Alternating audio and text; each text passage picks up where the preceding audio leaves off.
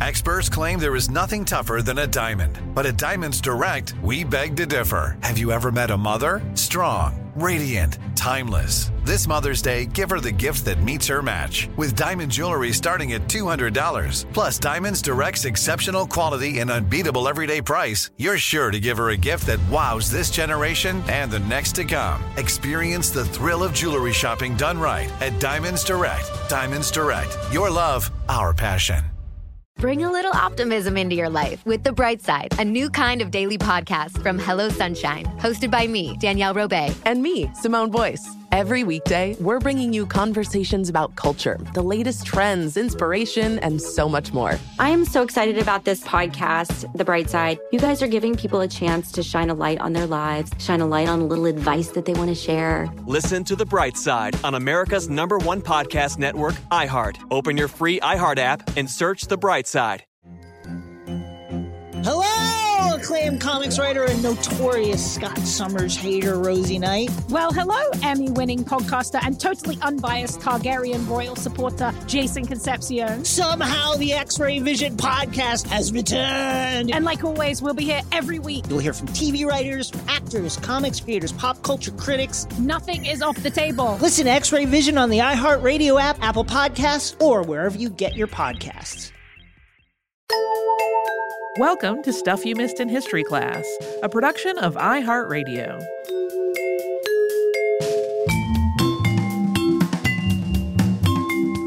Hello and happy Friday. I'm Holly Fry. And I'm Tracy V. Wilson. I have so many things to talk about for this podcast. okay. I'm going to go in order of what we covered on the, the eponymous drinks episode. Yeah. So f- I remember with such clarity my first Shirley Temple. Mm-hmm. It was given to me on a plane. Mm-hmm.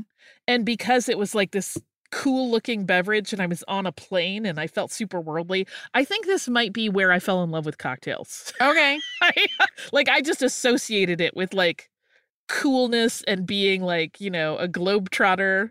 Mm-hmm. I was nine. but in my head, I was the coolest nine year old ever for a minute. That was also a trip where I lost one of my favorite toys and like we never found Mm. it and it was very troubling. Uh, but the the Shirley Temple stayed with me forever. I don't think I have ever had one. Um, because we were not a drinking family in any way. And mm-hmm. so I like was never exposed to the idea. I mean, I I was exposed to the idea of a cocktail, but I was like never in a place where cocktails were being served until I was an adult. Fascinating. Yeah. You could have come to my locker in high school. Don't do that, kids. Don't do that. Yeah, so I like I didn't really I didn't really know it was even a like a drink with a recipe. I thought it was a thing people said to get something just give me something non-alcoholic and fruity. Like I didn't I didn't realize there was like a it was an actual Oh yeah, yeah. thing. There's clearly variation variations in the recipe, but like I didn't know there was even really that. Yeah, I feel like most people, if you had to go with like this is the common one, Mhm. it's the grenadine and the lemon lime soda with the the maraschino cherry on top. Mhm. The other variations are all interesting and yummy, but like maybe the ginger ale. But Mhm. I'm I always see it most of the time if I get it, which I occasionally do. Um, it's it's the grenadine and the lemon lime. Mhm. That's the basic. The others are variations. Mhm. uh, you can also, you know, throw a spirit in there and make it a whole other thing. Yep. Um, I do a spirited version of it where I do just a splash of grenadine and most of the syrup is actually a rose syrup and it's very yummy and delicious. That sounds good. Listen, I love flower flavored drinks. Negronis. So, uh Negronis are interesting. We didn't really talk about it in the episode, but they are not everyone's uh cup of alcohol for sure. No. it's a very strong flavor. Yeah. It's a very unique and strong flavor. Now, I did recently, and I've always had a hard time making friends with a Negroni, but I did recently have uh I was at a uh on vacation and I had a bartender who was doing like a cocktail flight and talking through some stuff and she made a very um good case where she was like you know, most people, the first time they take a sip of a Negroni, they do not like it. But the idea is that you have that first sip and you let it settle, and then you take your second sip, and that's where you start tasting all of the interesting notes of the actual beverage. Mm-hmm. And she's not wrong. It's still a little harsh for me, but I was able to drink it thinking about it that way. Yeah. I also, on that trip, because I had set up that tasting for me and several friends, and it was in a Star Wars situation where the drinks are named not what they're really named in the real world. Sure. Saw several friends unknowingly drink a Negroni for the first time, and that was really fun for me. Did you take pictures of their faces? kind of, yeah. I mean, Okay. I was cackling so hard, which is terrible, po- possibly, but it was very funny to watch them go like, "Oh, I'll, oh, what is this? Holy Moses!" Uh, because it is, it's a lot. The description, uh, okay, I'm not questioning the idea that somebody could move from Italy to the United States and become a cowboy. Mm-hmm. Just the way the dialogue is delivered in that, pe- I'm like, this does not feel real to me. This feels made up. Maybe. That opens up though many other questions of like, okay, but then how did this guy know about him? Because he did travel there, Mhm. right? So did he meet this person and rewrote how he spoke, or we don't know. Yeah, We don't know. lots of question marks. So many question marks.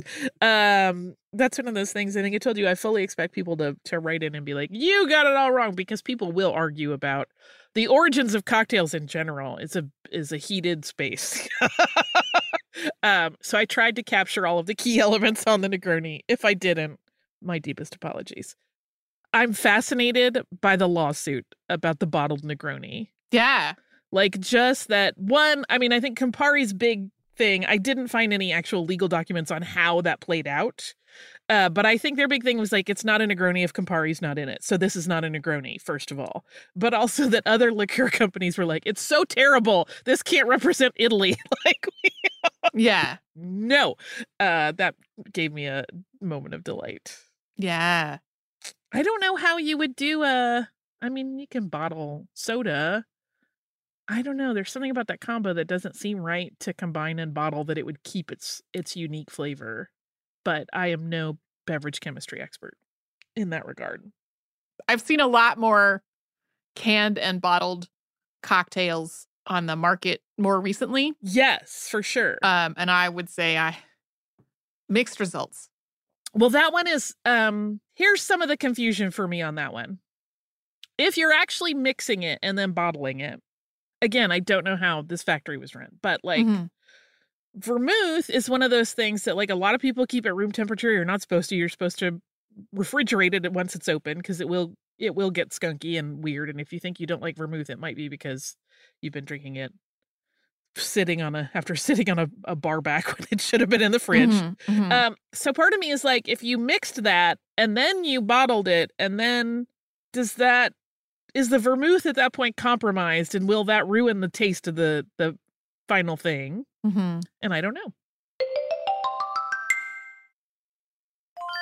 I'm Tracy V. Wilson from Stuff You Missed in History class. Did you know small businesses make up 99.9% of all businesses in the United States? The world is powered by entrepreneurs, and if you're a small business owner or even someone dreaming of starting your own business, then you'll want to check out season two of Mind the Business Small Business Success Stories from Ruby Studio, from iHeartMedia, and Intuit QuickBooks. And every episode, hosts Austin Hankwitz and Janice Torres talk to entrepreneurs about how they've grown from the lessons of launching and nurturing a small business and how they have found success being their own boss. From the excitement of first starting out to finding the right tools and resources to process invoices and payments like QuickBooks Money, you won't want to miss these inspiring stories of entrepreneurship and discovering ways to business differently so you can too. And if you're a small business owner or even someone dreaming of starting your own business, then you'll want to check out season two of Mind the Business Small Business Success Stories from Ruby Studio, from iHeartMedia, and Intuit QuickBooks.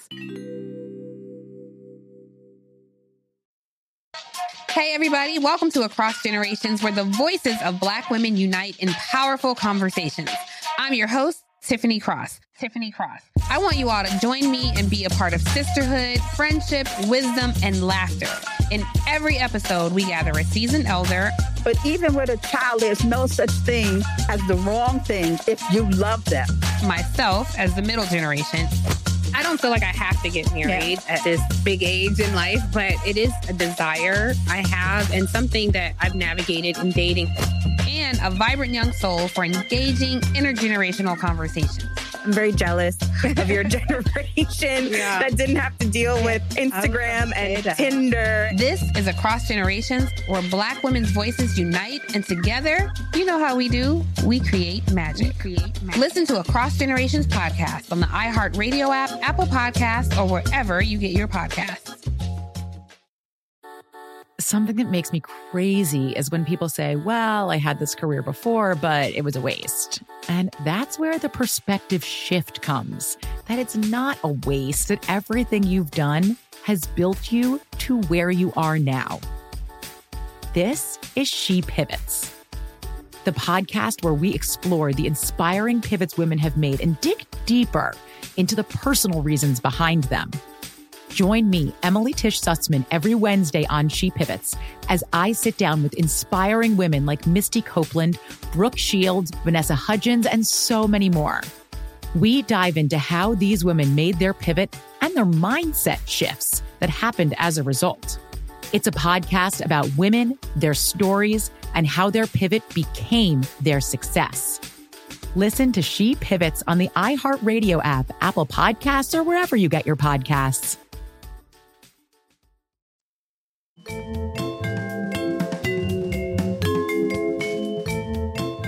Do you want to hear about lots of litigation involving Dr. Pepper? Hmm. Okay, first of all, I will say I have questions because all of the things that I read said that like Alderton was like, no, I don't want any part of this manufacturing business. But part of me is like, did he just get pushed out? Because we never get any more about it from that. Hmm. And similarly, Morrison kind of vanishes from the equation.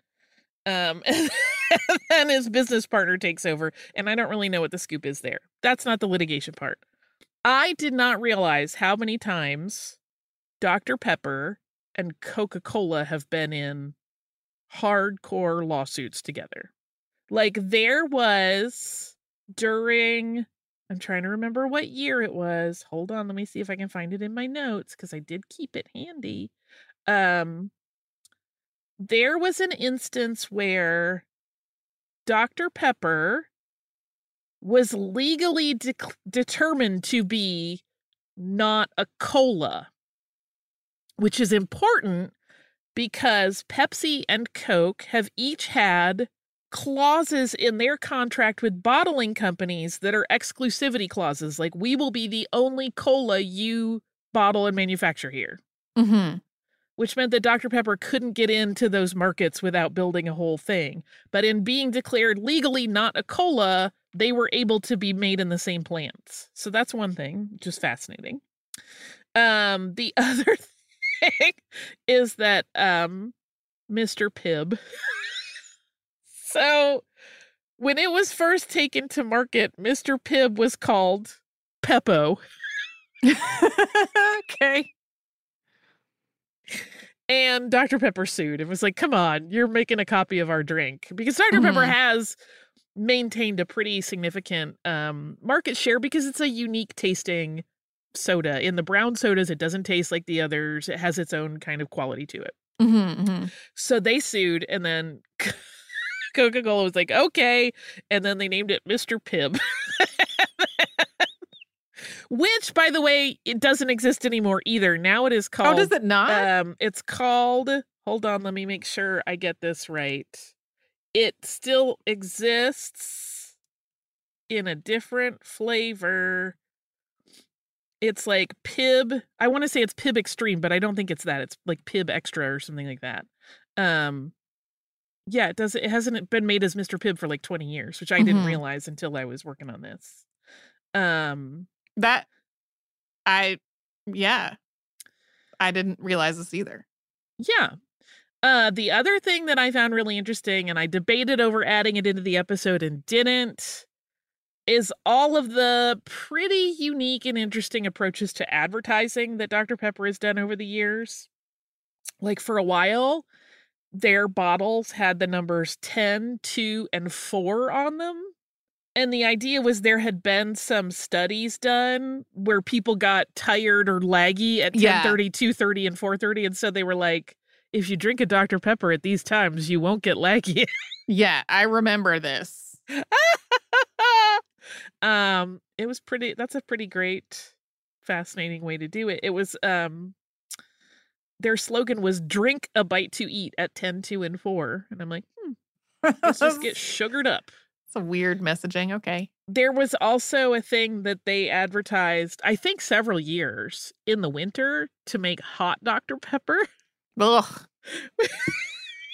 No I- thanks. i want to read this advertisement to you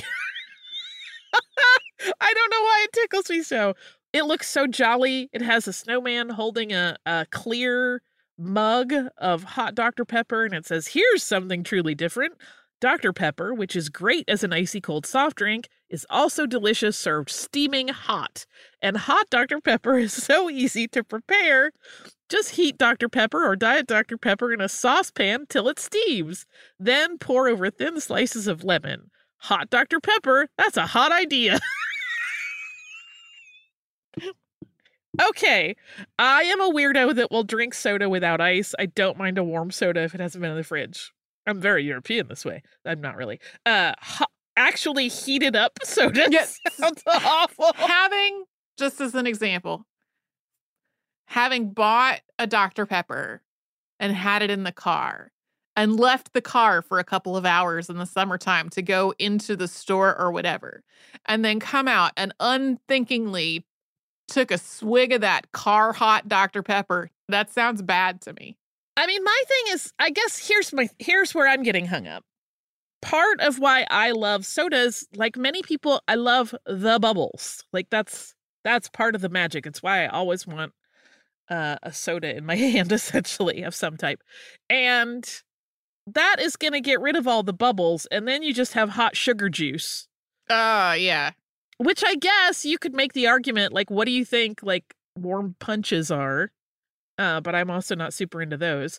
Uh, but yeah, I think that's that's where I'm like, no, thank you. I don't, I don't care for it. Um, and of course now there are many, many flavors and many, many things, and they've done lots of stuff. But hot Dr Pepper really got my attention.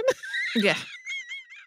that would be a great cover band of some sort. Hot Dr Pepper. Not Uh, for me. Not for me. Um. Anyway, so many beverages, so much beverage talk. I like a lot of beverage history anyway. Uh, but those ones were fun to discuss.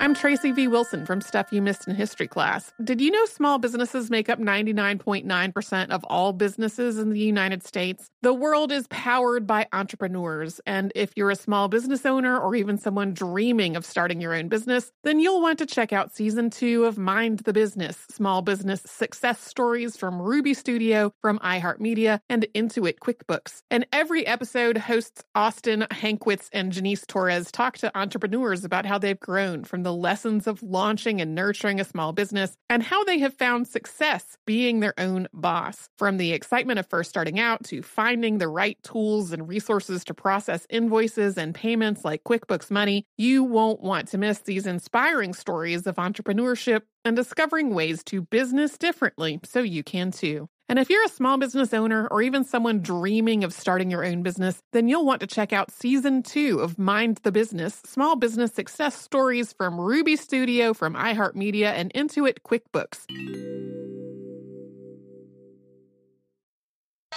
Hey, everybody, welcome to Across Generations, where the voices of Black women unite in powerful conversations. I'm your host, Tiffany Cross. Tiffany Cross. I want you all to join me and be a part of sisterhood, friendship, wisdom, and laughter. In every episode, we gather a seasoned elder. But even with a child, there's no such thing as the wrong thing if you love them. Myself as the middle generation. I don't feel like I have to get married at this big age in life, but it is a desire I have and something that I've navigated in dating. And a vibrant young soul for engaging intergenerational conversations.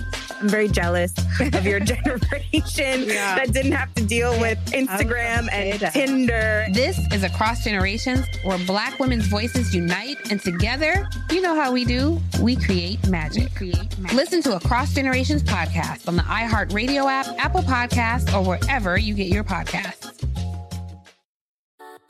Something that makes me crazy is when people say, Well, I had this career before, but it was a waste. And that's where the perspective shift comes that it's not a waste, that everything you've done has built you to where you are now. This is She Pivots, the podcast where we explore the inspiring pivots women have made and dig deeper into the personal reasons behind them. Join me, Emily Tish Sussman, every Wednesday on She Pivots as I sit down with inspiring women like Misty Copeland, Brooke Shields, Vanessa Hudgens, and so many more. We dive into how these women made their pivot and their mindset shifts that happened as a result. It's a podcast about women, their stories, and how their pivot became their success. Listen to She Pivots on the iHeartRadio app, Apple Podcasts, or wherever you get your podcasts.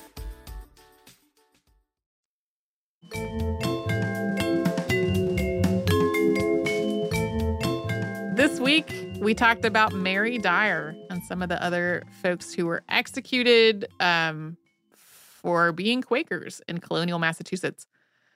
Uh, I went down the biggest, biggest rabbit hole about exactly where executions were taking place. What did you find? Pretty much everything that is specifically about Mary Dyer and is specifically about the other uh, especially the other two people who were executed before she was, they just say the place of execution. And that is all it says. um, and like there are other people who were also executed around the same time in the 17th century. And some of those do more specifically say that, like, at that point, the place of execution was on Boston Neck. Boston Neck doesn't exist anymore because on one side of Boston Neck was the Back Bay, and on the other side of Boston Neck was another body of water. I don't remember. All of that is filled in now. So, like, there's no more narrow strip of land right there. But a lot of people who described their coming into Boston talked about crossing Boston Neck and coming to a wall and a gallows. And it was like outside of Boston on the other side of this wall on Boston Neck is where the where the gallows was. There was a guy named Michael J. Canavan who who delivered a paper in 1911 in which he walked through um, where where other executions had taken place. He walked through some of the vague things that people say said about Mary Dyer or other people. Like there was somebody who's who was like, uh, and then she was taken about a mile. And about a mile wouldn't have put her on Boston Common. It would have put her on Boston Neck there was uh, apparently a couple of decades later, um, Quakers in Massachusetts were trying to like enclose the burial the burial area where the people had been buried and to mark their graves, which uh, Massachusetts didn't want to do. Um, but they they didn't really specifically say where that was like where the enclosure was trying to happen. Was it on Boston Common? Was it on Boston Neck? and then the same person somewhat later talked about passing by the place where the Quakers had tried to put a little fence up uh, but was on the way to Dorchester and and he definitely would have gone down Boston Neck on the way to Dorchester but might also have gone by Boston Common not clear none of this was helpful and so after looking at this for just a huge amount of time, I was like, you know who might know? Jake from Hub History. Because Hub History is a podcast that has been around for like 270 something episodes. It is just about Boston history. Uh, Jake and uh, I I have forgotten the name of the uh, the woman who was also hosting at the time. She's moved on to other projects, but the, he had a co a co-host of that. Like they already did a Mary Dyer episode um, and in that episode, they described it as happening on um, on Boston Neck. But as we were going back and forth about it, I was like, I still don't know though. Like I really thought when I asked him this question on Twitter on a Saturday, I thought the answer was either going to be, oh, yes, here is a great source, or it was going to be, I actually don't know of one. Uh, but instead, he very graciously spent way more time than I expected, sending me a whole bunch of links to a whole bunch of primary sources that to me just made it more confusing. One of the things that I think happened, though, is that eventually hangings were definitely carried out on Boston Common, and the same execution site on Boston Common was used for a while. So then when in the like later 18th and 19th century people started writing history books about the history of Boston, they were used to the hangings being carried out on the common. And so that was like when uh, this other piece of common land on Boston Neck came up and was also just called something like the common land, like their mind kind of filled in the blank of Boston, the place that we know of as a public park today. Um, so I just, it just was it was so so much so much time that I spent on that uh, without really feeling like I had uh, come to a an actual answer. But the, the idea that that it was definitely on Boston Common is like almost everywhere. Um, so Another thing is, as I was thinking about this whole Boston Common question, I was like, you know, it would be kind of ironic because with that statue in front of the state house, she's basically looking out at Boston Common. She would just be sort of in perpetuity looking at her execution and burial place. Oh. So, number one, there's all the questions I just talked about. Number two, though, uh, just because of the layout of the park and the layout of the state house, she is not actually looking at the Boston. It's not actually looking at Boston Common. Uh, there's a building in the way. what she's actually looking at is a Dunkin' Donuts. Oh, um, heaven! There's just a whole different and very Massachusetts thing. America runs on Dunkin', Tracy. She's fine. I guess so. Yeah. um, if you don't know, there's a lot of Dunkin' Donuts in Massachusetts. Personally, I like the Mary Dyer statue better than the Anne Hutchinson one. And one of the reasons that the Mary Dyer statue has always caught my eye is that it it has a simplicity to it which totally makes sense because it is about a Quaker woman by a Quaker sculpture and like simplicity is a value among Quakers.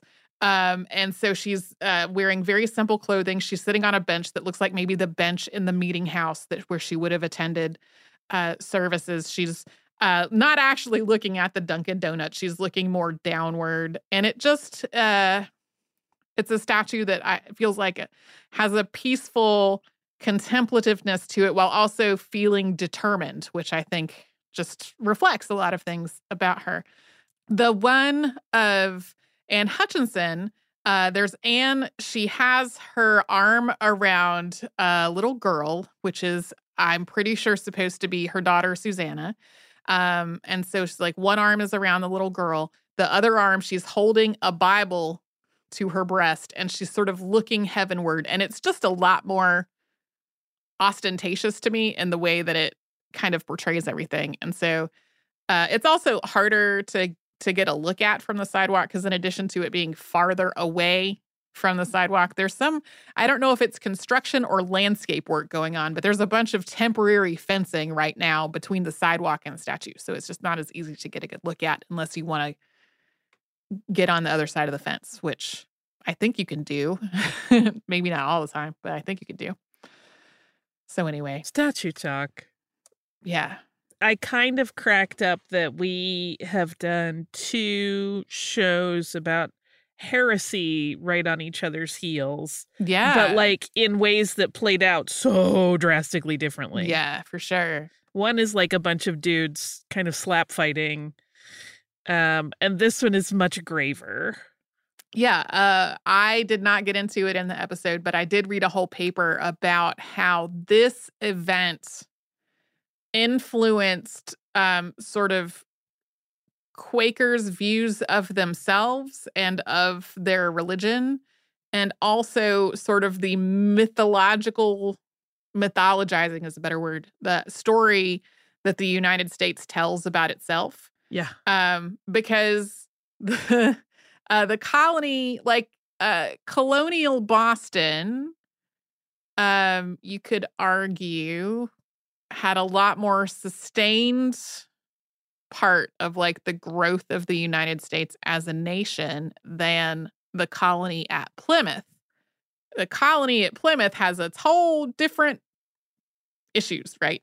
But the colony at Plymouth didn't publicly hang four people for being Quakers. Right. So this paper kind of argued that maybe one of the reasons that um there is more of a focus on this not very accurate story of like the first Thanksgiving and the uh the colony at Plymouth and all that is um because then you don't have to talk about this these incidents of like religious persecution and hangings. Right. I mean, here's what I I, I love is not the right word, but here's what intrigues me about this whole story. Mm-hmm.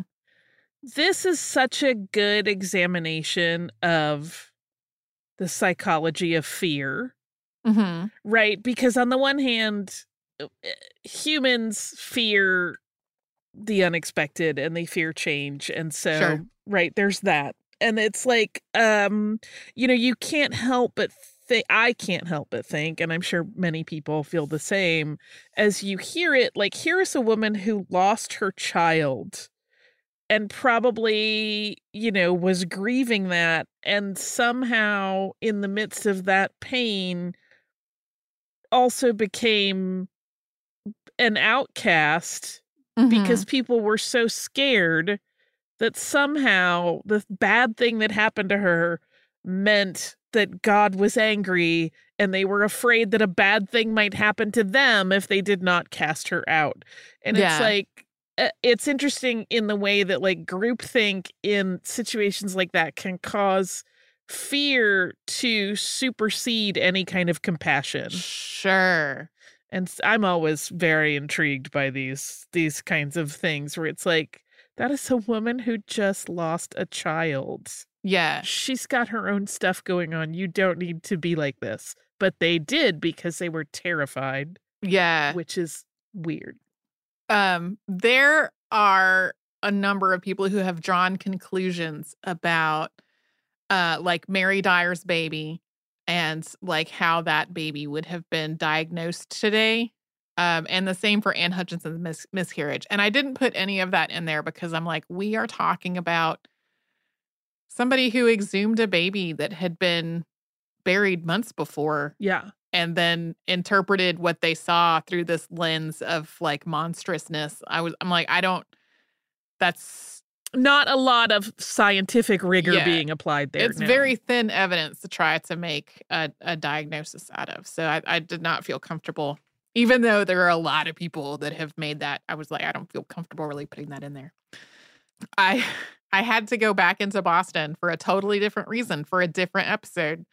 Um, and while I was there, uh, I as I was walking in the direction I needed to walk, I walked past the Mary Dyer statue and I looped back and I was like, "Is she really looking at the Dunkin' Donuts?" She is. And then I was like, let me go look at the Anne Hutchinson statue, even though that's not the way that I'm walking, and like walked whole way and was like, that is a lot farther back from the road than I like. It's odd how that stretch of like park and land and state house is kind of laid out in a way that's definitely not square. Right. so you end up with like one side of the state house way farther back from the road than the other. So anyway, uh, if you go walking around Boston, we got a lot of statues. and they all have stories. They do. They do. Uh, on that same walk, there were a couple other statues that I made note of. I was like, who is this person? I got to look them up because I'm intrigued by this statue. so, happy Friday again. If you've got great stuff going on this weekend, I hope it's great. If your weekend is not looking as great, you know, I hope you're able to take a minute for yourself. I've been trying very hard to carve out some moments for my own self every day, even if something's going on that's trying to prevent that. Uh, we'll be back with a Saturday Classic tomorrow. We will be back Monday with a brand new episode.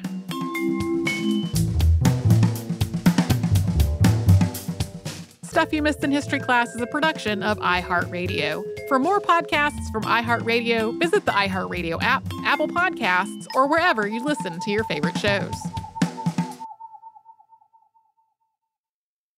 Bring a little optimism into your life with The Bright Side, a new kind of daily podcast from Hello Sunshine, hosted by me, Danielle Robay. And me, Simone Boyce. Every weekday, we're bringing you conversations about culture, the latest trends, inspiration, and so much more. I am so excited about this podcast, The Bright Side. You guys are giving people a chance to shine a light on their lives, shine a light on a little advice that they want to share. Listen to The Bright Side on America's number one podcast network, iHeart. Open your free iHeart app and search The Bright Side.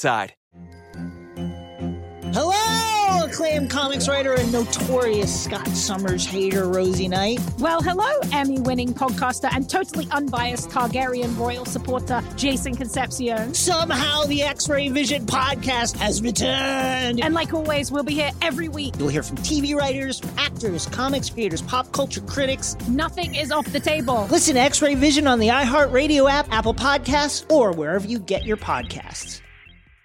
Imagine you're a fly on the wall at a dinner between the mafia, the CIA, and the KGB. That's where my new podcast begins. This is Neil Strauss, host of To Live and Die in LA, and I wanted to quickly tell you about an intense new series about a dangerous spy taught to seduce men for their secrets and sometimes their lives. From Tenderfoot TV, this is To Die For. To Die For is available now. Listen for free on the iHeartRadio app, Apple Podcasts or wherever you get your podcasts.